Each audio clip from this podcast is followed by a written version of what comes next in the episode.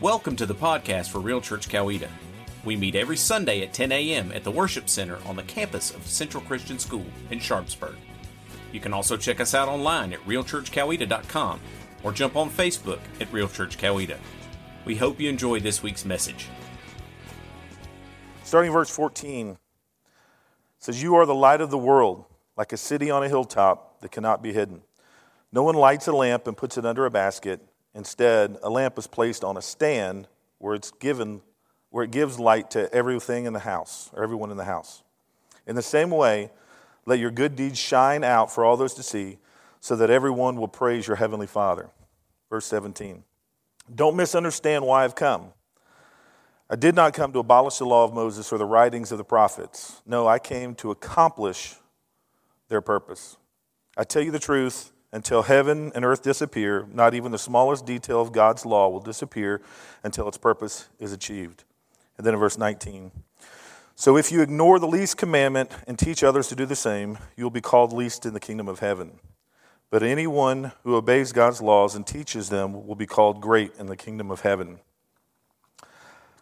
what crazy times we're in.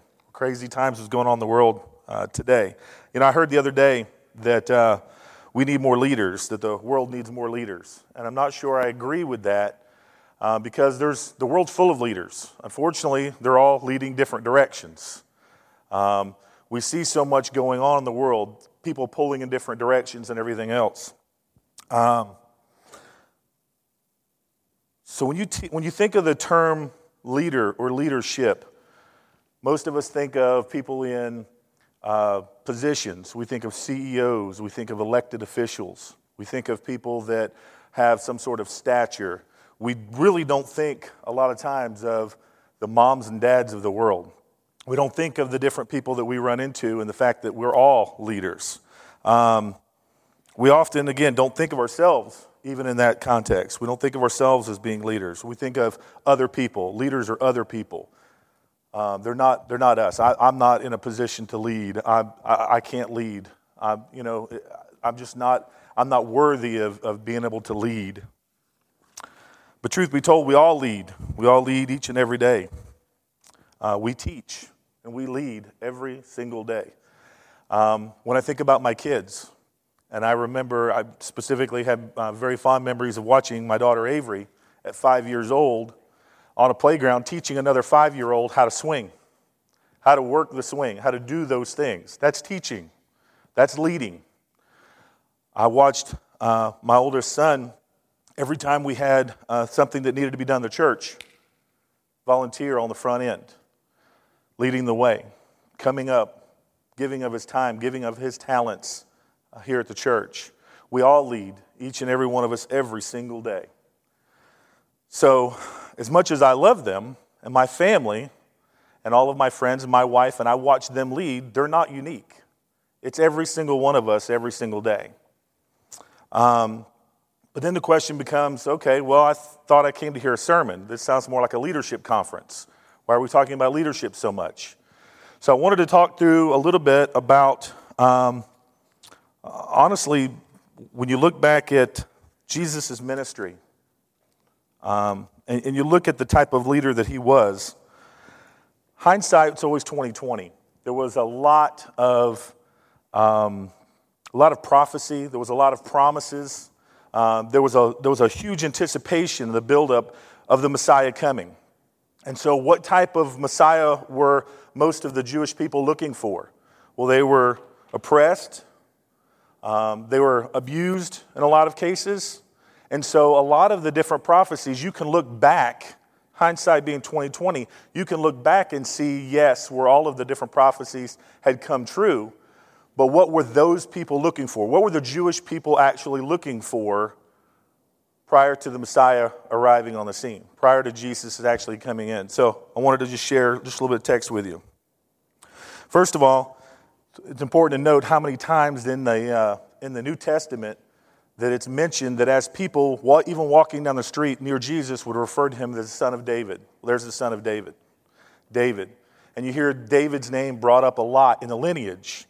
So let's look, what, let's look at what Ethan says actually in Psalm 89. as he's talk as, as he gives us a little bit of a picture of maybe what they were looking for. When they start to refer to him as the son of David, why David? Why do they keep bringing that up?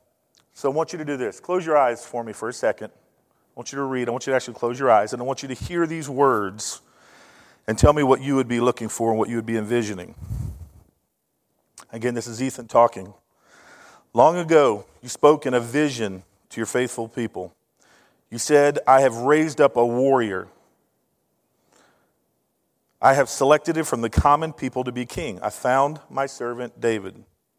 I have anointed him with my holy oil. I will steady him with my hand. With my powerful arm, I will make him strong. His enemies will not defeat him, nor will the wicked overpower him. I will beat, I will beat down his adversaries before him and destroy those who hate him. My faithfulness and my unfailing love will be with him, and my authority will grow in his power. I will extend his rule over the sea and the dominion of the rivers. So, if you're oppressed and you're abused and you know the Messiah is coming, and, you, and those are the types of, that's the language, that's the type of words that you hear, what are you looking for? Are you looking for a soft spoken Messiah, or what are you looking for? You're looking for a militant. You're looking for somebody who's going to come in and save you. You're looking for the Savior. All of the things pointed that way, or at least what they, what they wanted to hold on to pointed that way. And as a result, most of the Jewish people did what? They rejected him. That wasn't God's plan. God's plan was to come a completely different way. You see, often we fall in that same trap today. The trap that we fall into is that we think we know what we need. We think we know what we're looking for, but in a lot of cases, God has another way. In today's world, as messed up as it is, we think we're looking for leaders. We think we need more leaders. We think we need more people pushing around when maybe that's not God's plan. Maybe, maybe, just maybe, that's not God's plan. So, what kind of leader did they end up with? What kind of Savior did they end up with? Was he uh, mild and soft spoken? Sure, he was at times. Was he also rebuking and corrective when needed? Was he loving? Always. But again, we fall into some of the same traps today, and the fact that we're looking for something else from someone else, and sometimes God has a plan right in front of us. Oftentimes, when it comes to leadership, understand this we're all leaders. We've already established that. It's all of us, it's what we lead, it's what we do with it. Um, we're going to go ahead and pull up Matthew chapter 28. Starting in verse 16. Then the 11 disciples uh, left for Galilee, going to the mountain where Jesus had told them to go. When they saw him, they worshiped him. But some had doubted. Jesus came to the disciples excuse me, Jesus came and told the disciples, I have been given the authority in heaven and on earth. Therefore, go and make disciples of the nations. Jesus is saying, I have the authority to do this. I am giving this authority. I am handing this to you. This is, this is for you to take. Therefore, go and make disciples of all the nations, baptizing them in the name of the Father and the Son and the Holy Spirit. Teach these new disciples so you don't just have the disciples, you've got new disciples. Who are the new disciples? It's the next round of people that are being taught. It's the next round of those people being poured into. And then the next round, and then the next round. And the question becomes are we not the disciples of Jesus? Are we not the disciples? So, also reading in John chapter 20. This is uh, right after the resurrection um, when they get when they get together and they're still scared, um, and then Jesus appears to them. John chapter 20, starting in 19 and 21. That Sunday evening, the disciples were met behind were meeting, excuse me, behind locked doors, and because they were afraid of the Jewish leaders. Suddenly Jesus was standing there among them, and he said, "Peace be with you." As he spoke, he showed them the wounds on his hands and on his side, and they were filled with joy and they saw the Lord. And here's the big, here's the big idea. Again, he said, Peace be with you. But as the Father has sent me, so I send I am sending you. So I'm sending you. Too many times we we we have a job to do and we don't. We we've laid it down. We've we're waiting on someone else to come fill those different roles. And when you look out in our society and you look in our world today, you can see the result of us not parenting sometimes, of us not leading, of us not doing the things that we're called to do and that we have a job to do. So, again, we are the disciples of Jesus. So, um, we just read through his words, words from our leader. We read the words of Jesus himself. So, we are leaders. We've already said that. Our job is to teach and to keep teaching every single day. It's to lead and to continue to lead every single day. Um, so, yeah, this is a little bit of a leadership conference, and we'll start to tie it all back together here in just a second. But it absolutely is a leadership conference. There's just such a void of Christian leadership, godly leadership in our world today. But leadership, what is it? Well, if it's not position and it's not title, what is it? What is leadership? Leadership is influence, it's nothing more. The ability to teach is, a, is the ability to influence. You're teaching somebody, you're raising somebody up, you're growing them, you're, you're, you're giving them the ability to better themselves. That's leadership. By the same token, you can tear somebody down. So there's a couple of uh, there's a couple things we have to be very, very careful of. So we're going to kind of walk through some things together. Um, and as Christians, uh, again, what we do with what God gives us is extremely important. Amen? So I've just got five simple, simple ideas. And wow, I am going fast. Holy smoke. I just realized just how fast I was going. I apologize. Um, five simple ideas to walk through that should keep us aligned in God's Word. Um, number one, lead without words. Lead without words. Our actions are so much more powerful than anything else we do. The say do as I say, not as I do, doesn't work. It never has. Don't kid yourself. If you've ever said that, you knew it wasn't working when you said it. Let's face it. You just said it because it made you feel better at the time. But your actions lead so much more than what your words do. So make sure you're aware of them because it's out there for everybody to see. Um, parents, have you ever seen your child do something, or even in this point, say something, that you went to go get the child and you went to go correct them, but part of you couldn't help but laugh on the inside because even though you knew it was wrong, you knew where it came from. You knew you saw yourself in that. They saw you do that. They saw you, they heard you say that and they learned it honestly. You taught it, but yet they're going to get corrected for it. They're still going to get corrected for it, but it happens, right? Sometimes we're not even aware what we're doing, uh, but they're watching. So whether or not you're in a car, whether or not you're at the office or at the church, whether or not you're in front of a crowd or in front of a server at a restaurant, your actions speak so much louder than words. Understand that. Also, in your living room.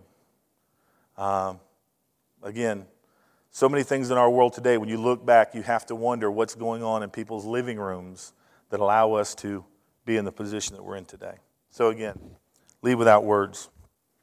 Number two, let your passion show. So, what do we mean by what do I mean by let your passion show? God has planted seeds of passion in every single one of us. Every one of us are different. Where's my fisherman? Somebody, who, who, where's my fisherman? Anybody fisherman in the house? All right. His passion for fishing, and somebody that wants to go out there and do that, and go out there and spend his day fishing, excites him. For me, the idea of sitting there with a pole and fishing may not get me real excited or real amped up. We're all built different. God built every one of us individually, but He also instilled those seeds of passion within us. And He did that for a reason because we're all individuals. Whatever that passion is that God planted in you, do something with it. Do something with it. Whether or not you can make that your career, and if you can, that's awesome. I mean, that's, that's fantastic. A lot of people can't do that. Sometimes your passion doesn't, doesn't put enough money out there for you to be able to feed your family. But in your spare time, whatever that passion is, if you are a dog lover, if you are a plant lover, whatever, find a way to get involved in that community and watch what happens when God puts those opportunities in front of you. Because He will. He'll use that opportunity. He'll use those opportunities. If you're passionate about it, He gave you that passion. And He did it because He has a plan for it. Somebody somewhere needs to cross your path, and that may be the way that that happens. So, again, tell you a little bit about my grandmother, my grandma Pickren. Uh, first of all, she's probably cracking up and laughing right now that I'm up here preaching because um, this, is, this was kind of what she always told me I would be doing. I didn't think so, but here I am. Um, my grandmother loved to drive. That's what she did. She loved to drive. She would, she would get in the car and drive. There were days that she would get in the car and drive to town just so she could get in the car and drive to town for no other reason. For a career, she drove a, uh, a bus for a retirement center down in uh, Florida. Um, she drove, she picked up all of the, uh, the residents and she took them grocery shopping. She took them everywhere else, but she got, them, she got to drive around. That's what she did for a living. After, uh, they, after my grandparents retired, and uh, I say retired loosely, moved, to, moved back to Georgia, um, she put in for a job and she was going to drive a bus at a senior citizen center in Georgia. Job wasn't available. So, what did she figure out she was going to do? She could have done about anything, but instead she decided she found a job driving for the state of Georgia, driving patients who needed to go back and forth from the small town to Savannah, back and forth. She found a way to do that. Now, through that, she was able to minister, pour into, build relationships, and do all of these amazing things while doing what she loved to do. She was an amazing woman. She was the matriarch of our family.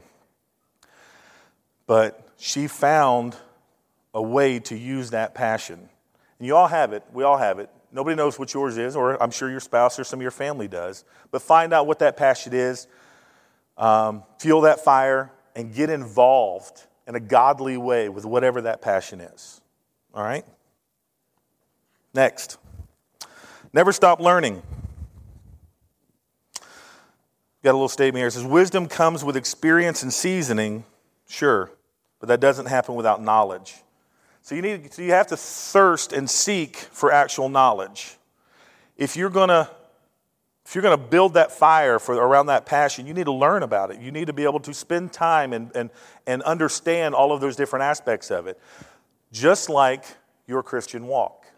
There's so many times that um, I, I, see different, uh, different uh, reading plans. I'm going to read the Bible in a year, and Raise your hand if you've ever finished one of those, by the way. If you ever actually finished a whole, okay, only about five people maybe. The difference is reading for reading's sake, which doesn't, it doesn't get you fired up. It just doesn't. It doesn't get you excited. It doesn't get you anything. It gets you to check a box, is what it does. And as good as checking that box feels, that's over in an instant.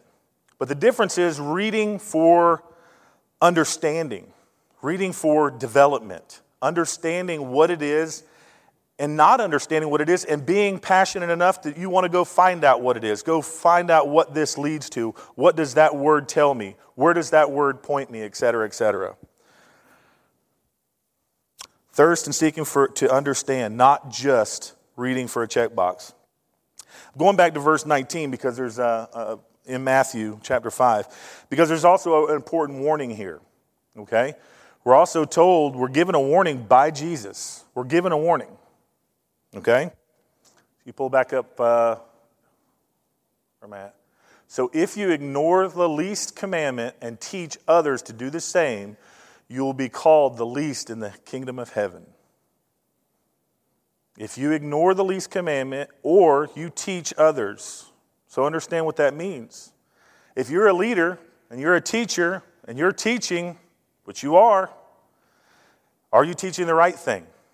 How do you know what you're supposed to be teaching? Because if you're teaching the wrong thing, Jesus says, listen, if you're teaching somebody to do something other than what's right, there are some consequences to it. We have to be aware of that. As Christians, we have to be aware of it. Okay? So, how do we make sure we're not teaching the wrong thing? Well, we need to be in the Word. So, let me go out and get a Bible plan so I can read the Word in a year, right? No, it's not how it works. Again, reading for knowledge, balance, and understanding. There's so much out there as far as um, literature and all of those things. You have to be very, very careful. Let's be honest. You have to be very careful. Thank God we have a compass. Anything that doesn't align with the Bible, anything that doesn't align with the Word, we know is not correct. So we have to be. So we have to make sure we're not teaching that, even inadvertently. It's important. It's important, or he would not have mentioned it.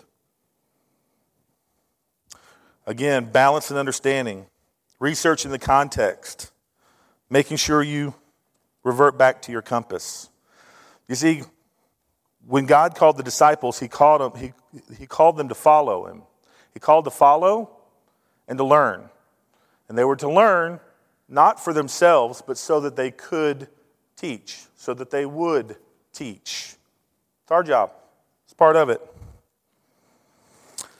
Next, be flexible. Okay? I heard, I heard a, uh, one of the favorite, my favorite preachers when I was growing up said one time, he said, uh, be flex, he says, uh, blessed are those who are flexible, for they shall not get bent out of shape. Uh, and I was, I, always stuck with me. I always thought that was really, really funny. But it's so accurate. Okay? Being flexible means a couple of different things. It means not, not allowing everything to consume you on its face. Sometimes you have to let things just wash off your back, and you have to be able to adjust to situations. Um, but the biggest piece of this is understanding that every situation is different based upon your relationships. Okay? So, we talk about being flexible and we talk about leadership and we talk about teaching. Understand the relationship that I have with a server at a restaurant is that the same relationship I have with my child? Is that the same relationship I have with my spouse? Is that the same relationship I have with a coworker? Maybe, maybe not there are so many different levels of relationships, and how you approach different things should depend upon what that relationship is. The conversations I have with, with Rachel are going to be completely different in tone, in context, in everything than I would have with my next door neighbor. They just are. So you have to be aware of that and be flexible and understand you have to adjust what you're doing, what you're saying, how you do different things depending on who it is you're talking to. Does that mean we um, change who we are? Do we change our core? No. Doesn't, that doesn't change who we are. It's the difference of if I see my child doing something that they're not supposed to do, and I, and I have to get onto my child, I'm going to do that. Now, if I'm, I don't want to use Walmart, so I'm going to go Target. If I'm at Target and somebody else's child is acting up, do I have the same right and the same authority? Do I rebuke that child the way I would my own? No. It's a different relationship. There's a difference in relationships. Um, who's inside your circle? I don't know if anybody's ever even thought of this, but average person has a direct relationship, a inside relationship, inside circle, if you will, with about 15 people. You actually have a smaller, tighter circle, usually inside your home, about four to five people. You also have about 50 casual relationships, friends, pseudo friends. I'm not talking about your 568 Facebook friends. That's not what we're talking about. I mean, actual people you converse with, see face to face, have conversations with, etc. And then you also have hundreds of people that you come in contact with every day. Very, very, very casual relationships. Somebody you nod to at the gas pump or at the gas or at the uh, grocery store or, or whatever. Every one of those levels are different types of relationships. And one of the things that gives us Christians a bad name is sometimes we've been known to rebuke someone we don't even have a relationship with. You see, Jesus had a relationship with the disciples. That relationship was formed, that relationship was bonded over time. So whenever there was a rebuke, it's needed. It's interesting when we talk about being flexible, understand this. The same Jesus who wrote softly in the sand is the same Jesus who turned over the table in the temple. Did he turn over a temple in the market? No, it wasn't the place, it wasn't the time, it wasn't the right situation, it wasn't called for. But in the temple, do something wrong in the temple, and let's see how fast the table gets turned. It's all situational, so you have to be flexible. I have a, uh, a really good mentor that I've known for years now. He actually, I've known him for about 20 years. I met him about uh, six months before Rachel and I got married, and uh, we became a really good friends. I worked for him for a while. He, I reported directly to him, and uh, over the years, I only reported to him for about three years, but we continued to build a very strong relationship, very good, strong friendship. And what's interesting is, even five years after I stopped working for him, I was at a conference and I was a speaker at a conference. And after the conference was over, he calls me up. He had watched it online and he called me up and he says, Are you ready? And I said, Go for it. Because I knew exactly where he's going. He wants to better me. He wants, to, he wants me to understand where he felt like I could get better, where I can improve. So we sat on the phone and go through that. When we had the restaurant open, he stopped by with his family to have dinner. I missed him, wasn't even there. Didn't know he was coming by. He didn't bother to tell me. Calls me afterward and says, Are you ready? So I'm like, Okay. He said, Here's what your servers need to work on. Here's what this needs, and this, this, and this, and this, and this. Now, we have a great friendship, and we talked for about the family and the kids and everything else, but that's a relationship that's formed and bonded over time but we're comfortable enough that we can push on each other and we're not going to allow each other to do the wrong things and not grow. We're not going to do that. So when we say be flexible, understand every situation is different. And as a teacher and as a leader, and you are teaching and leading, every situation is different. It's situational. Okay? Next. Understanding how people, excuse me, understand that how you treat people matters. Boy, can I get an amen there somewhere, please? Uh, when you're in front of them or when you walk away, it's not just what, you don't just hurt somebody's feelings or have the ability to hurt somebody's feelings when you're standing toe to toe with them and talking with them. Sometimes you can hurt their feelings when they ain't even in the room. Okay? You can say something, somebody else says something, somebody else says something. There's all kinds of other ways to do it. But understand, at the end of the day, how we treat people and how we make them feel is extremely important. Uh, Dr. Henry Cloud's got a fantastic book uh, entitled Integrity. And that book basically takes down the word integrity and breaks it into multiple parts and says it's so much more than just being honest when you're asked a direct question. It's so much more than that. It's about how you carry yourself, it's character, it's all those different things. And one of the things he talks about is the wake. Do I have any boaters in the room? Anybody like boating? Anybody got a boater? What's a wake? Two lines that come out of the back of your boat, right? So I was going to go over it, but I actually found a clip. So I wanted just a three minute clip. I'm going to let him, I'm going to, I'm going to let Dr. Cloud actually tell you a little bit about the wake. Hey guys, I want to share something with you that I found very helpful in my life and when I work with others. And it's a concept called the wake. Now, what is a wake? Well, think about anything that has a force. You know, if a hurricane moves through a region, you always listen to the news and they say, you know, Katrina left a horrible wake behind it, right? It's the results that a force leaves behind it. And if you see like a good person, a good leader in a company, you'll you'll you'll hear people say, "Gosh, when Mary was here, we got you know we accomplished so much, and the culture was so great." Well, that's the wake that Mary left behind her because she was a force to do good things. Well, here's the thing: you're a force, you're a person, and you move through lakes all the time. You move through interactions in your family. You move through interactions in your circle of friends, your extended family. You move through interactions in your department at work or even an entire industry. And people that are really, really fruitful in life, what do we do? We know they're fruitful because of what they leave behind them. So I started thinking, you know, it's like a boat, right? When a boat moves across an ocean, you stand on the boat, you look behind it, and there's a wake. You can tell a lot about the boat by the wake that it leaves. You know, if the captain looks out and the wake's curvy, he or she's thinking, oh my gosh, we're, we're off our heading, or if it's too steep, we're, we're going too slow, or if it's too shallow, we're burning too much fuel. And you can tell a lot about how healthy that boat is and how it's operating by looking at the wake. Well, you and I are just like that. And we leave a wake behind us, just like a boat does, on two sides. Remember, all of life is about love and work. Okay? The love side of our wake is our ability to look at and create good things behind us as we interact with people.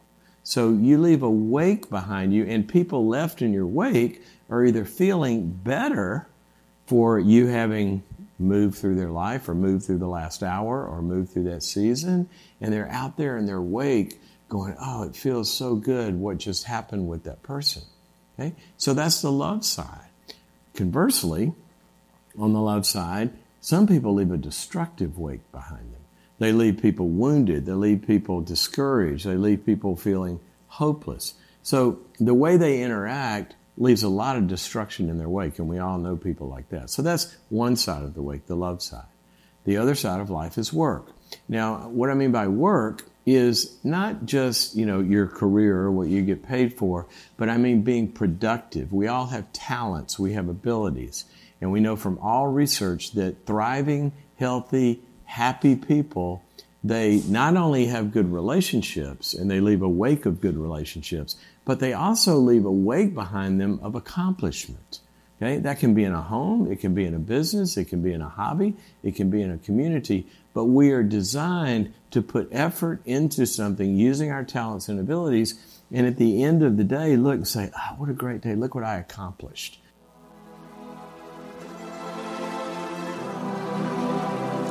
Pretty amazing analogy when you think about it. You can see, you can imagine yourself being on the boat looking back, you've got two lines. You've got the love side, the relationship side, are people back there surfing in your wake, having a good time, having a large time, or are you chumming the waters? Sometimes maybe a little both, right? And on the other side, you have the accomplishments, the work side. You've got the things that you're to do. Now, again, he said it's not, this is not about necessarily what you do for a living. It's not what it's about. It's what accomplishments are out there. What is it you're impacting? How are you impacting the world? And sometimes you can't do that just hiding in the house, okay? It's about making sure that whenever you are out there and when you are out there leading, you have an impact on this world. God asks us to. Jesus asks us to. So, one thing about the wake that hit me pretty strong the wake are the results that we leave behind. The wake doesn't lie, it doesn't care for excuses. You can try to convince the wake of anything you want, it is what it is. Point blank. All right? So, again, you are a leader. Just to kind of recap, here's the five points that I, that I started with. Leading without words. Again, your actions always speak louder. Number two, let your passion show. Find out what you're passionate about. You already know what it is. Quit hiding from it. Be passionate about it. But let it let your passion show and allow God to use that passion because it will build something up in you that will amaze you. Never stop learning. Always be a student. Always. Um, be flexible and understand the difference in situations and how you're to lead, when you're to lead, etc. And then again, how you treat people matters. Keep an eye on your wake. It's really important. And I'm going to leave you, before I go to this last piece of scripture, uh, just a quote by Maya Angelou. She said, uh, People may not remember exactly what you did or what you said, but they'll never forget how you made them feel. They'll never forget it. So, so many times you talk to people that were, I uh, used to be a Christian. I got burned. I got this. I got that. That's where this comes in. That's exactly where this resides. Okay? So I'm going to start the same, I'm going to end the same exact place I started. So I'm going to end with the same scripture we started. And let's see if it sounds, hopefully, a little bit different. Um, a little bit different than what it was when I just read through it on the, on the front end. And so, Matthew 5, chapter 14. You are a light of the world, like a city on a hilltop that cannot be hidden. No one lights a lamp and puts it under a basket. Nobody hides the light. Instead, a lamp is placed on a stand where, give, where it gives light to everything or everyone in the house. And in the same way, let your good deeds shine, not to glorify you, but so that everyone will praise your heavenly Father.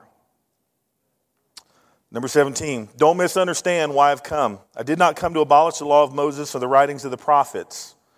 No, I came to accomplish their purpose. The commandments don't change. I don't care what society does, commandments don't change.